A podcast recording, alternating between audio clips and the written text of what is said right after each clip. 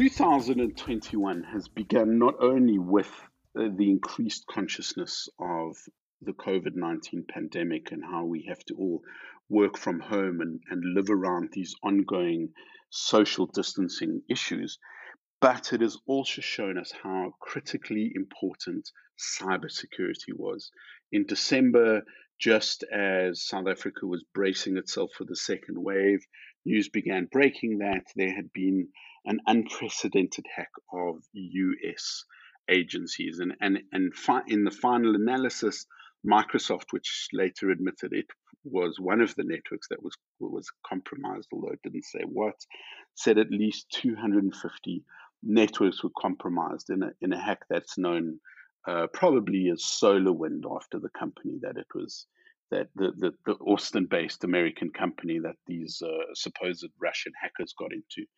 So more than anything else, it's just shown us that we live in a world where we need to be even more excruciatingly conscious about our cybersecurity. And I and I, I kind of feel like I'm one of those guys in a tinfoil hat because I'm always banging on about this. Every time I'm interviewed on radio or television, I kind of people come across as a, a slavering, frothing maniac. But I really don't think people can be afraid enough as this has shown us. And I just really think we need to start looking at this even more closely. So I'm joined by Kevin Mitchell, who is the CIO for FNB Commercial, and, and he's the man responsible for information security, of which cybersecurity is one aspect for this division of FNB. Uh, Kevin, do you think I'm being too alarmist, or am I not being alarmist enough? Hi, hi, Toby. So um, I don't think we can be cautious enough. I think the internet as a wonderful um, place and experience that it can provide is is also a scary place. I think um, so. I think the caution is definitely is definitely justified. It's definitely something that we spend a lot of time thinking about um, within within FNB. We have um, quite a, a, a extensive um, cybersecurity uh, capability the people that run it are super passionate about it. And i think the the investment that that we've made in it is is absolutely justified.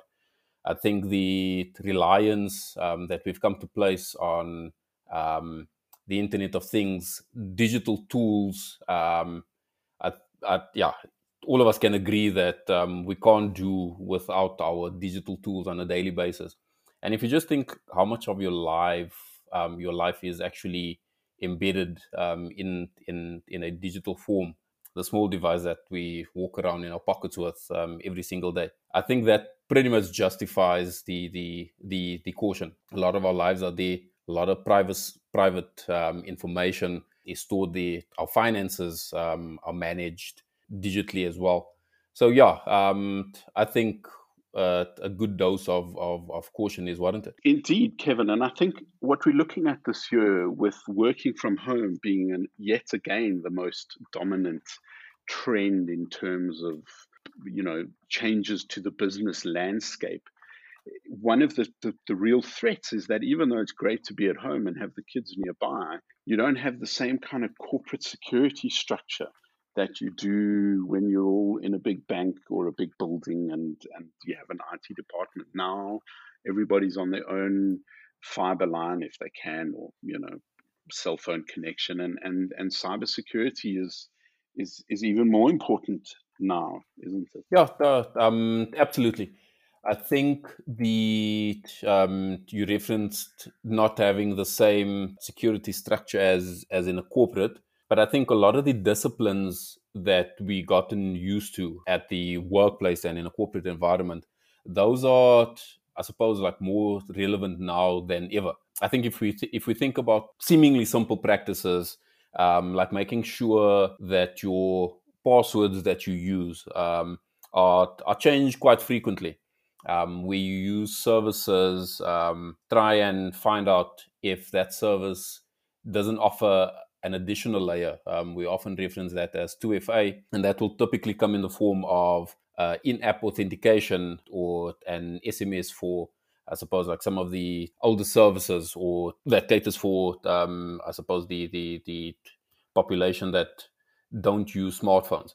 I think those disciplines are still are still valid. And if I just think about some of the educational drives that we've been on um, at FNB, a lot of our customers would notice that we have um, introduced the use of the FNB app over the last couple of years to confirm and authorize a lot of transactions. We've tried to promote the app over and above, I suppose, um, the traditional OTP mechanism. Oh no, I'm, I'm, I have to say, I'm loving it. I'm a, I'm an FNB client, and I am, I've been, I've been advocating this for years, which is move from SMSs to an authenticator app, and it, and it doesn't matter if you use Google or Microsoft or LastPass you know they're all pretty good and they all do it.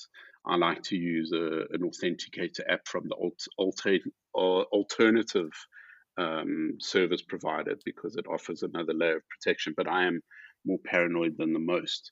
Uh, but I, I think this is fantastic. I mean, I do a lot of e-commerce stuff now. I mean, it's uh, I'm forever buying stuff on my phone asks me to authenticate it in the app. I do does a face recognition or a fingerprint scan to check it's me. Bang, and I and I, you know, it's it's it's it's so much more secure because all of the terrible stories I've ever written about people who've had their bank accounts hacked and they've lost money and it's always been some kind of inside job involving the cell phone company or a you know, a corrupt person at the call center, something like that. So they could do a SIM swap so that OTP can be picked up. And that, and that's, you know, always been a weak link. And it's, it's been one of the things as a, you know, someone so conscious of security as I am. Um, people have been talking about it for ages. So when FNB started doing it, I thought that was really fantastic. It's, uh, it's exactly the kind of use of the available technology that I that I think we should be seeing in this kind of thing. Yep, no, absolutely, absolutely. And the the the reasons that you've mentioned is exactly why we've why we've pushed so heavily on using app um, as your authenticator of sorts. And I think to my um, initial point, I think those disciplines, those habits that we've gotten into, I think while you're working from home or conducting a, a lot more of your business from home, um, have a look at your service provider, ask for the availability of these. Chances are that they do provide them. It's a case of like going into the settings um, and and activating it. Um, I think the dangers of SIM swaps have have had quite a bit of airtime. I think again, with, if by chance you're still uh, using some of the, the, the services that relies on, um, I suppose SMS as an OTP mechanism, um, simple things like keeping out like or just taking note when you lose service on your phone there's a chance that that that, that might be a, a SIM swap. So again, to your earlier point, rather be cautious, assume the worst, go and check out your service provider just to find out like has there been a SIM swap. Small actions um, like those and just being mindful and and rather cautious could end up saving um, saving you from a lot of pain. And I think we're also seeing a lot of different trends coming in because I think once you have quite a few of these basic elements in place. So making sure that like your password is changed frequently. Don't share passwords. Um, I think in the banking space, we always encourage our customers to keep a separate password for your banking for your banking details, even if you're using a password manager, just to keep those those separate. And I think like if you, oh yeah, no, I'm I'm too paranoid to put my banking password into any password manager. It's a it's an impossibly complex thing. Do you hear that, cyber criminals? Impossibly complex, but I just make sure I just, you know, I, and, I, and I've always activated every form of 2FA, which means two factor authentication. It's, a, it's an unfortunate um, phrase because the factor for you know most people don't realize your password's the first factor yeah. that sms you get is the second factor or what you should be doing is doing an you know in app in app or an, or, or an authenticator app in fact it's a really useful kind of technology because i use it for logging into gmail you know hosting yeah. gmail accounts uh, logging into microsoft you know when i yeah. log into one one uh, OneDrive or into Microsoft Office. And I do that a lot. You know, I'm always testing different devices and using different things, and I've and I've it asks you for an authentication in the app, and it's just very simple. It's just the other factor that's always going to be with you is is your phone. And I heard Jacques Celliers say that actually, you, you know, like a, probably two years ago. Um, he, uh, I spoke at an FNB conference, and he he spoke before me. It was a very, very good warm up act, as I, as I said to him uh, jokingly. but the point he made way back then was that he didn't want to see anything being done by email. It had to be all inside the app. Now, of course, for someone like me, I totally rejoice at that because it's it's uh, to my mind, email is one of the most insecure means of transmitting anything. It was never designed to have our bank statements and, and everything else that it now does have on it. You know, it's it's it's it, it scares me. You know that that so much of our our, our, information. You know, if you get a, yep. you know, when one of the big uh, financial institutions, Liberty, was was hacked, they said, "Don't worry, it was only an email uh, reservoir, an email uh, storage facility." But every one of those emails has my name, my phone number, my home address, my ID Absolutely. number.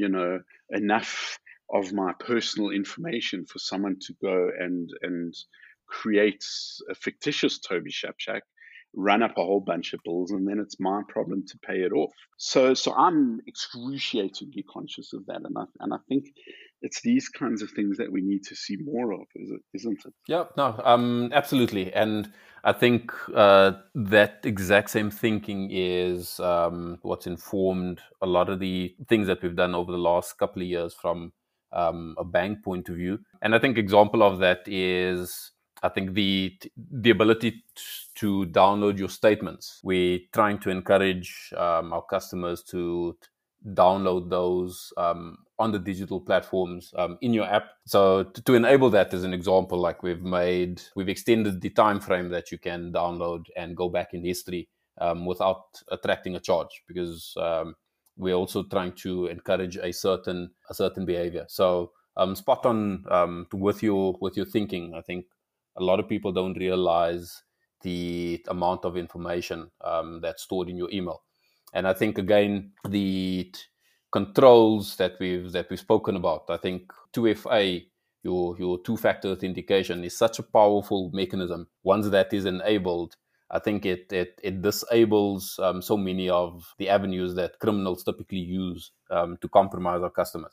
And then I think um, the the the next trend that that we started seeing is because it's actually starting to be to become technically difficult or too too challenging technically to physically break in um, to your phone to do the remote hack um, on your device. Not uh, many people can pull that off.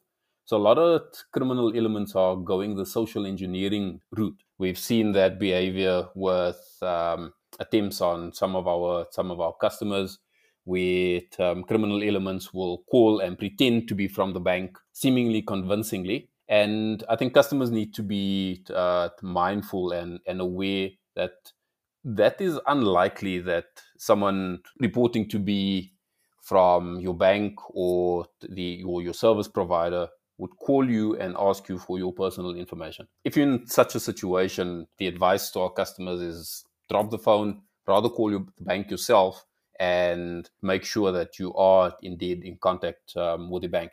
And I think that applies to anything. Um, we'll see the same happening with email providers, um, where yeah. guys will be pretending to call from Microsoft or Google or whichever provider you have. Yeah. We've seen a, a, huge surge in that. And I think the awareness and just being mindful of that modus operandi can actually uh, save your life in some instances. No, I, am so well aware of this, uh, Kevin, and I. Uh, you know, I feel specifically for older, less tech savvy users who are often the people who are, are caught in these phishing attacks, and and I hear about it often. So it it, it really kind of it bothers me, and of course it's you know it's never always you know always be true. You know, always if it's too good to be true, it's too good to be true, you know. And if you have any doubt whatsoever, phone your bank manager. Uh, or it's funny, you know, you you have to you have to get verification. You know, if you phone, I don't know,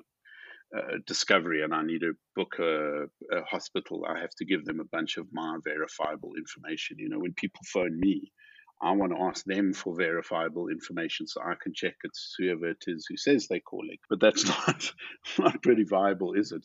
It's just unfortunate that it's people's gullibility, their lack of understanding of technical stuff, and they don't. No one ever wants to feel stupid or that they don't know, and and it, it catches people off guard, I suppose, in just kind of the worst possible way that they that they can be phished, uh, you know, which is it happens unfortunately still a lot, doesn't it? Yeah, no, um, absolutely, and I think it's it probably stems from people's natural tendency to to to trust by default. Unless you've had a negative experience, you'll probably um, by default think the best of um, of the next person. You get that call um, by default, you're trusting and I think it's just uh, behavior that um, people need to start changing. Is just to think a bit more critically about uh, attempts to contact you, questions that you're being asked, especially if it's over a digital or non-face-to-face mechanism like a telephone call. And we've seen phishing attempts via like email um, and SMS as well. Um, but I think the, the the telephone attempts almost like elicit that trust response even more because you hear a voice. Um, oftentimes they can be very convincing. But I think the notion that the bank can call you and make a payment to reverse a transaction when you get that request from someone on the other on the other line, um, think critically about it.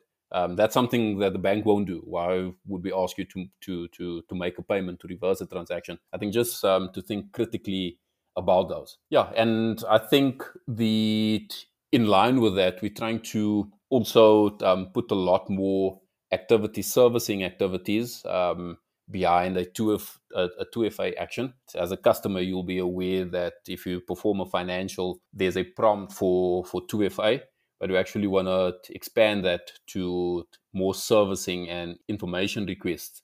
Um, obviously, using a lot of machine learning and AI to try and determine when behavior is is is risky um, from a client, so that we also balance the, yeah. the need for a decent customer experience. Um, but we want to make sure that. Like, can we just talk about that? Because that's such a fascinating thing, isn't it? I remember someone in the banking industry, I don't know, 15 years ago, probably longer, saying to me that if a credit card bought a pair of Nike trainers, an iPod, and a, I think it was like a leather jacket. They knew the card had been stolen. And it was a kind of uh, quickly easy things that are of high value that, you know, someone who's skimmed or scammed a credit card could quickly buy uh, and then sell for a lesser price and still make money before the credit card was cancelled. And I, I, I, can't remember the exact sequence. It was, sho- it was running shoes, an iPod, and something else. But it, it's fascinating because now, I mean, with AI and machine learning, you know, I'm not going to be using my credit card in Rosebank, you know, and 30 minutes later buying a plane ticket in Lagos. That's not going to happen. So that's you know there's there's a, there's a I suppose there's a lot more sophisticated technology the bank has of its own to to kind of prevent uh, people being caught in a in a phishing or a, uh, other attack. Yeah, no, um, absolutely. I think it's definitely technology uh, that we are um, playing with and we're employing um, within um, our systems and some of our um, upstream partner systems as well. So, for example, if you swipe your Visa card, Visa applies um, some of the intelligence to try and determine the probability of fraud and there will be some proactive action taken that side as well. But i think um, the best way um, that we've that we've actually rolled out or the, the mechanism that we have available is change that was made over the last I think over the last year or so um, was to actually to move all of your verified by visa or your or your e-commerce payments. So when you shop at Takealot um, or any other online store um, is to again route those and the the confirmation of that to your app so that like that confirmation and the power to affirm that transaction is 100% under your control. I've noticed that actually. Yeah i've noticed that that i used to i never used to have to verify with some of the people i i've done lots of stuff with. I do a lot of Takealot shopping. So i've noticed how that's i mean it's handy. It's as you say, it's in your control. I mean, I'm a, I'm a bit of, I'm, a, I kind of suppose I'm the converted. I'm preaching to myself, but I'm, I, I'm really thrilled to see like you know, this is how a big bank should be thinking. Um, criminals are clever people who look for the easy ways to compromise security. And if you've got an enormous castle with a massive moat and all sorts of other defenses, I suppose the weakest link is um, the poor person walking back and forth across that moat. You know, so that's why social engineering, as it is, like hacking the person, has become, you know, what it yeah, has. no, absolutely, absolutely. So with that in mind is um, exactly what what informs a lot of our security initiatives, how we actually roll out new solutions. Because we we we're mindful that the trust that the customers have placed in us is not something to be taken lightly, and our investment and the way that we form um, our product, services, um, solutions definitely have the customer and the customer safety and security at its at its core. Yeah, I was just thinking, like, eh, you know, there was there was a time in life where like security was